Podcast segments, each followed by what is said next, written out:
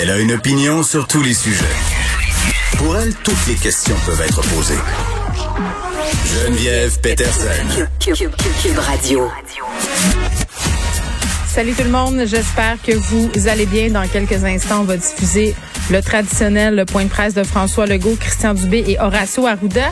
Mais entre-temps, je vais soigner la blessure au doigt que la pancarte laissée dans le studio par Richard Martineau, sûrement. Je spécule, mais je pense que c'est lui.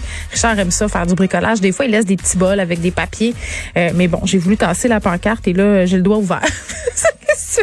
c'est une petite maudite coupure en papier. Euh, ça chauffe, mais je pense que je pense que ça va bien aller. Je pense que je vais m'en sortir. Inquiétez-vous pas pour moi. Euh, bon, avant d'aller euh, au point de presse, on va faire le tour des cas 1136 aujourd'hui.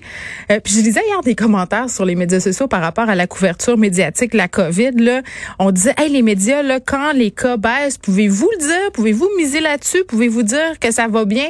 Ben, j'ai un peu fait hier de dire que ça va bien, mais en même temps, à chaque fois que je dis ça, je me fais toujours dire par les experts qui viennent me parler après qu'il faut que je me calme. Tu sais, qu'il faut pas vendre la peau de l'ours, qu'il faut pas penser qu'on est à l'abri de quoi que ce soit parce qu'on a des cas stables euh, au Québec en ce moment, parce que ça continue quand même euh, à rouler très, très fort dans nos hôpitaux. Là, on a des hospitalisations un peu plus à chaque jour, des décès aussi qui continuent.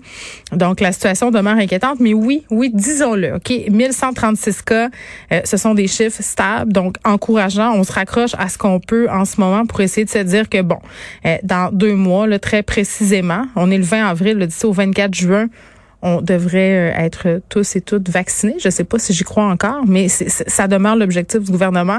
Donc, on, se raccroche à cette euh, stabilité en attendant, puis on se dit, ben, c'est peut-être à cause du couvre-feu, c'est peut-être à cause qu'on fait un effort. En tout cas, moi, j'essaie de me dire ça pour m'encourager. Et il y en a quand même des nouvelles encourageantes aujourd'hui, notamment en ce qui a trait à la vaccination. Euh, on va se parler un petit peu d'AstraZeneca tantôt, puis on sera sûrement question au point de presse parce que ça a été annoncé en fin d'avant-midi on en discutait depuis euh, déjà euh, quelques quelques heures là. Hier après-midi, on en parlait. Possibilité d'abaisser l'âge là pour recevoir ce vaccin-là. On sait que c'était interdit entre guillemets aux 55 ans et moins à cause des risques de thrombose, des risques de caillots sanguins. Là, on prend la décision d'abaisser l'âge encore plus pour accélérer, accélérer pardon, la cadence, j'imagine. Donc, ça sera à partir de 45 ans. Et là, je ne sais pas si ça sera réservé seulement aux hommes. Je pense que non. Je pense que ça sera l'ensemble de la population là, âgée de plus de 45 ans qui pourra aller se faire euh, vacciner avec AstraZeneca. Mais bon, on aura plus euh, de précision, j'imagine, au point de presse qui va débuter incessamment. Et de quoi on va parler? Ben, Malheureusement, euh, bon, prolongement des mesures d'urgence dans les régions où ça demeure problématique, Outaouais, capitale nationale. Est-ce que euh, on va parler de l'Estrie? Parce que là aussi, euh, on avait des cas, on disait lors du dernier point de presse que c'était une région qui restait sous surveillance. Le couvre-feu, le couvre-feu. Je vous disais hier qu'en fin de semaine, j'avais pogné de quoi? Avec le couvre-feu à 8 heures euh, à Montréal. Là, je pense pas qu'on va revenir en arrière. On va continuer. On sait pas jusqu'à quand. On va peut-être. Ça serait le fun aujourd'hui qu'on nous donne un horizon des possibles. Pour vrai, moi, je serais vraiment là. Euh, bien contente qu'on me dise, puis même si c'est une date fictive, OK, parce qu'on sait, là, depuis le début, on nous fait faire des défis, là, des défis 28 jours, des défis 12 jours, puis on sait que la plupart du temps, là, on s'en va en prolongation hein, avec ces jours-là. Mais là, d'être dans une espèce de no man's land par rapport au couvre-feu, de pas savoir ça va durer jusqu'à quand, de pas savoir si on va être enfermé dans nos maisons jusqu'à 8 heures, euh, à, 8 heures, pardon, euh, pour je ne sais pas combien de temps. Euh, c'est sûr que c'est pas très, très encourageant. C'est sûr que ça mine le moral et c'est sûr que pour les plus jeunes, les adolescents, ça devient excessivement difficile plus les beaux jours arrivent parce que bon, ils veulent se voir dehors, ils veulent socialiser, ils veulent faire des affaires. Donc, J'aimerais vraiment ça, là, si on pouvait nous donner un spectre de temps. sais, de nous dire il va falloir tenir encore le coup. Au pire, dites-nous que c'est jusqu'au 24 juin, mais dites-nous-les. Pour vrai, dites-nous-les. Euh, là, je les vois s'installer là rapidement avant qu'on aille au point de presse. Vous dire qu'on parlera avec Stéphane Gendron un peu plus tard euh, à l'émission, qu'on aura Monique Jérôme Forget aussi pour réagir au budget de Chrysler Freeland. Il y a un budget qui a été qualifié de féministe par plusieurs, dont elle-même, Madame Freeland. Là, c'est le budget pour la récession féminine. C'est comme ça qu'elle l'a qualifié. On verra si c'est un budget si féministe que ça et comment euh, l'ancienne ministre des Finances accueille ce budget fédéral-là, un budget dépensier ou pas? C'est la question qu'on va se poser avec Monique Jérôme Forget. Là, je vois le premier ministre qui commence à parler. On y va. C'est la vie, surtout après un an.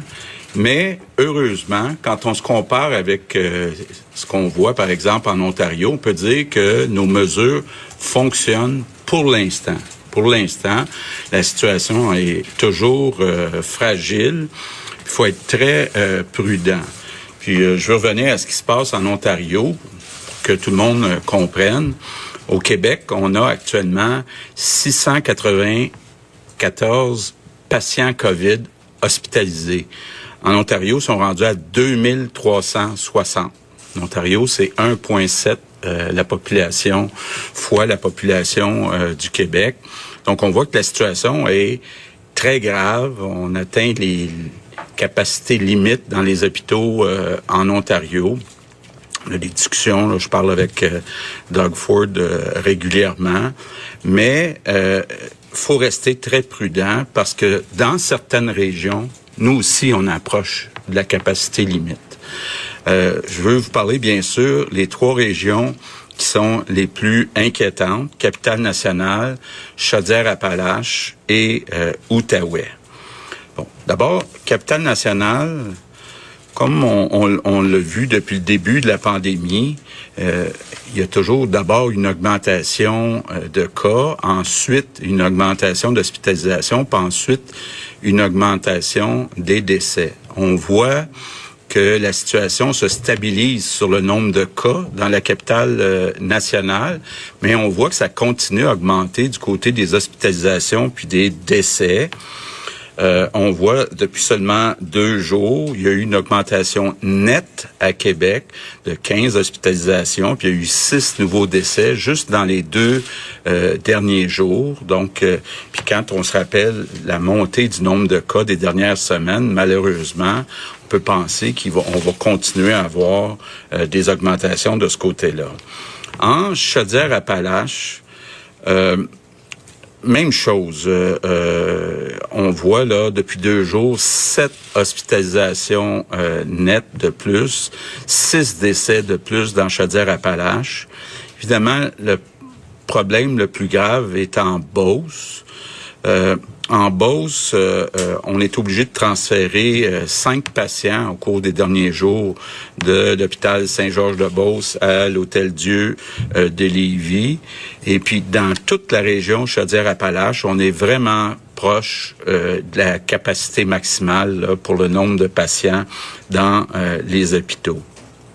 En Outaouais, bon, d'abord, le nombre de cas stabilise, mais est encore très élevé. Quand on regarde euh, les taux de tests positifs, euh, pour vous donner une ordre de grandeur, la moyenne au Québec, c'est 3,7% des tests qui sont positifs. En Outaouais, hier, c'était 10,9% Donc, c'est la région qui a le taux de tests positifs le plus élevé. Euh, déjà, bon, on le sait depuis plusieurs années, la, la capacité hospitalière est limitée à Outaouais. C'est pour ça qu'on on va construire un nouvel euh, hôpital. On est obligé de transférer euh, des patients vers les Laurentides.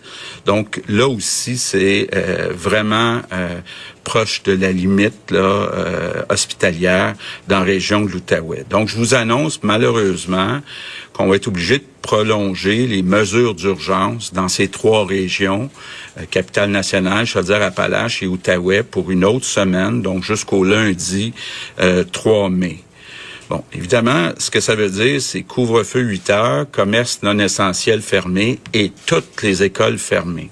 On regarde par contre la situation de très proche et je peux euh, dire aux parents, là, on comprend très bien qu'au primaire, c'est très difficile l'enseignement à distance pour euh, des enfants du primaire. Donc la première chose, dès qu'on va avoir repris le contrôle de la situation, la première chose qui va être ouverte dans euh, ces trois régions-là, ben, ça va être euh, les écoles primaires. Mais actuellement, euh, ben on le sait, il y a de la contamination, il y a de la contagion dans les euh, écoles. Euh, même si les enfants eux-mêmes sont peut-être moins à risque, ça a un impact sur la famille puis sur la contamination, contagion communautaire. Donc, on peut pas pour l'instant ouvrir les écoles primaires. Montréal et Laval, euh, on voit que le, nombre d'hospitalisations puis le nombre de cas reste très élevé, mais stable de façon surprenante. On, pourrait penser, puis quand on regarde à peu près partout ce qui se passe ailleurs dans le monde, ce sont les grandes villes, les plus grandes villes où il y a le plus euh, de contagion, mais pour l'instant, euh, là aussi, nos mesures fonctionnent. Je comprends que Montréal et Laval euh, euh, on a vu des réactions euh, depuis qu'on a annoncé dimanche, une dizaine de jours, le couvre-feu à 8 heures. Évidemment, c'est pas idéal. On comprend tous que c'est pas le fun d'être obligé de rentrer à la maison à 8 heures, mais pour l'instant, il reste que c'est presque difficile à comprendre euh, comment ça se fait que les cas puis les hospitalisations se sont stabilisés à euh, Montréal et Laval, mais il faut pas exclure dans les prochains jours, dans les prochaines semaines, qu'il y ait une explosion de cas à Montréal pas à Laval. C'est pour ça qu'on continue euh, de suivre la situation de très très proche. Bon, dans les autres régions, ça reste à des niveaux sous contrôle, mais encore une fois, faut être prudent partout dans toutes les régions du Québec parce que ça peut prendre quelques jours pour exploser, surtout avec les variants là qui sont beaucoup plus euh, contagieux. Euh, c'est important, là, je, veux le répéter, il y a toutes sortes de choses qui ont été dites sur euh, les jeunes. il reste que quand on regarde le nombre de cas chez les moins de 60 ans, puis qu'on se compare avec le pic du mois d'avril l'année passée, 2020, on a deux fois plus de cas de personnes de moins de 60 ans. Je sais pas. Euh, le ministre de la Santé me disait faudrait dire jeunes adultes parce que euh, on parle pas nécessairement juste des, des, très jeunes, mais si vous regardez par exemple hier, hier dans l'ensemble du Québec, il y a eu 77 nouvelles hospitalisations. Il y en a eu 35 que c'était des personnes entre 45 et 64 ans. Il y en a eu 10 que c'était des personnes entre 18 et 44 ans. Puis il y en a eu deux, c'était des personnes entre 0 et 17 ans. Donc, euh, on le voit là, euh, euh, c'est évident depuis quelques semaines qu'il y a une augmentation du nombre de jeunes à l'hôpital. bon, vous avez vu ce matin dans les médias cette jeune femme de, de 24 ans, cette jeune mère qui est à l'Hôtel Dieu de Québec depuis trois semaines. Elle peut pas manger, elle peut pas marcher. Et euh, euh, pourtant, elle a 24 ans. Donc, il faut rester, tout le monde, euh, très prudent. Bon, la bonne nouvelle, c'est que la santé, puis toute l'équipe de vaccination fait un travail extraordinaire. Je suis content. Je regarde ça presque d'heure en heure. À part la Saskatchewan, on est la province qui a vacciné le plus grand pourcentage euh, de la population avec une dose. Donc, ça veut dire que notre système de vaccination euh, fonctionne bien. Euh, bon, cette semaine, on a eu une mauvaise nouvelle. Ottawa nous a annoncé que malheureusement, on va avoir moins de Moderna, mais ensuite, on va avoir plus de Pfizer. Donc, on pourra reprendre euh, euh, à partir de la, semaine prochaine un, un rythme plus soutenu. Bonne nouvelle aussi, je vous annonce qu'à compter de demain matin, euh, le vaccin AstraZeneca sera disponible pour toutes les personnes de 45 ans et plus. Donc, si vous avez 45 ans et plus, dépêchez-vous demain matin à aller vous enregistrer. Euh, vous allez pouvoir vous faire vacciner. Puis, je répète, très important, pour on a de la santé publique, le vaccin AstraZeneca est très sécuritaire et très euh, efficace.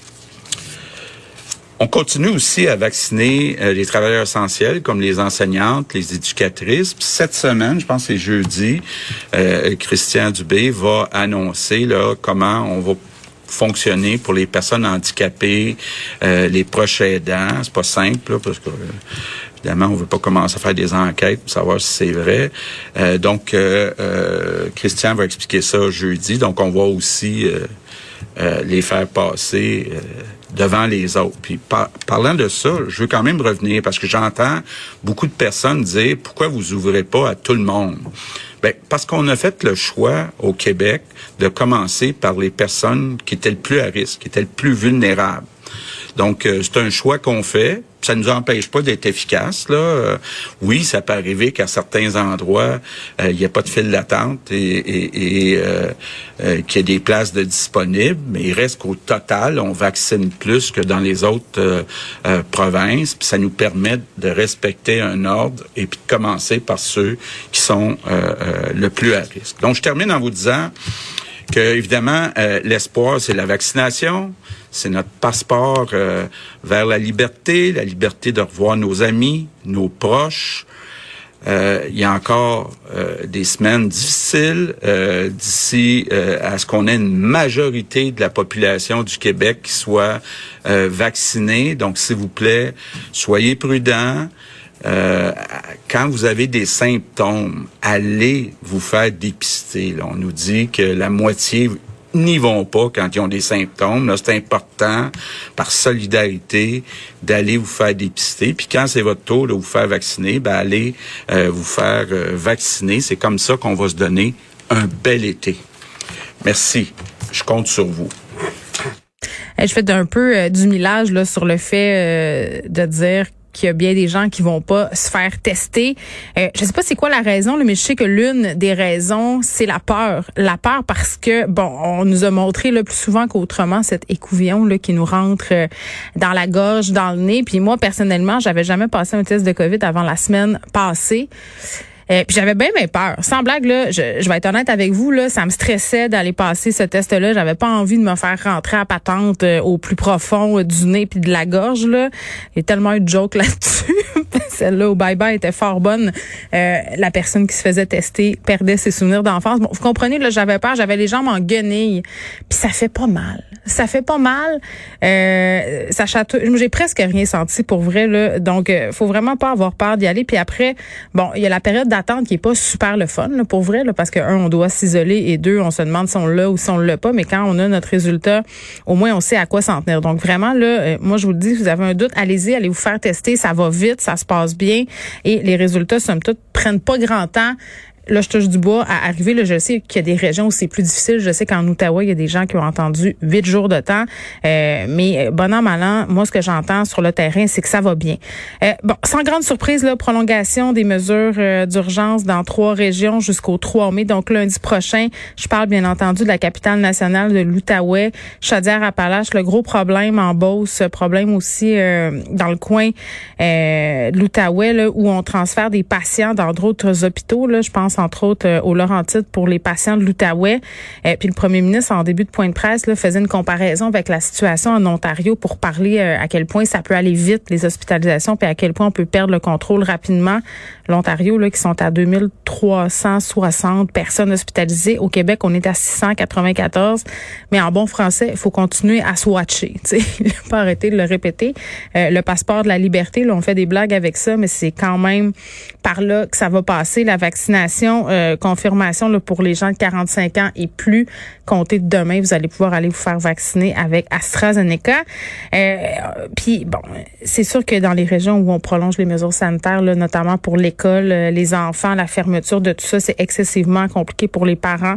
Premier ministre a bien spécifié que les écoles, ça allait être les premiers établissements à rouvrir là, si ça redescendait quand on allait rouvrir tout ça, là, ça, les écoles seront seront les premières et premier ministre qui est revenu aussi sur euh, un truc qu'on a abordé hier à l'émission, ces chiffres qui ont été remis en question par le bureau d'enquête euh, de Québécois là, par rapport au fait qu'il y avait plus de jeunes qui avait la COVID, possiblement par rapport à l'an passé. Là, euh, ces chiffres-là ont été un peu challengés par le bureau d'enquête. Fait des précisions là-dessus. Là, il parle de jeunes de moins de 60 ans. Il dit quand même qu'il y a deux fois plus de cas euh, avant le pic d'avril 2020. En ce moment, là, on a deux fois plus de cas qu'au moment où on était en pic en avril 2020. Donc, c'est ce que le premier ministre dit. J'imagine que des journalistes bien intentionnés vont surveiller ça.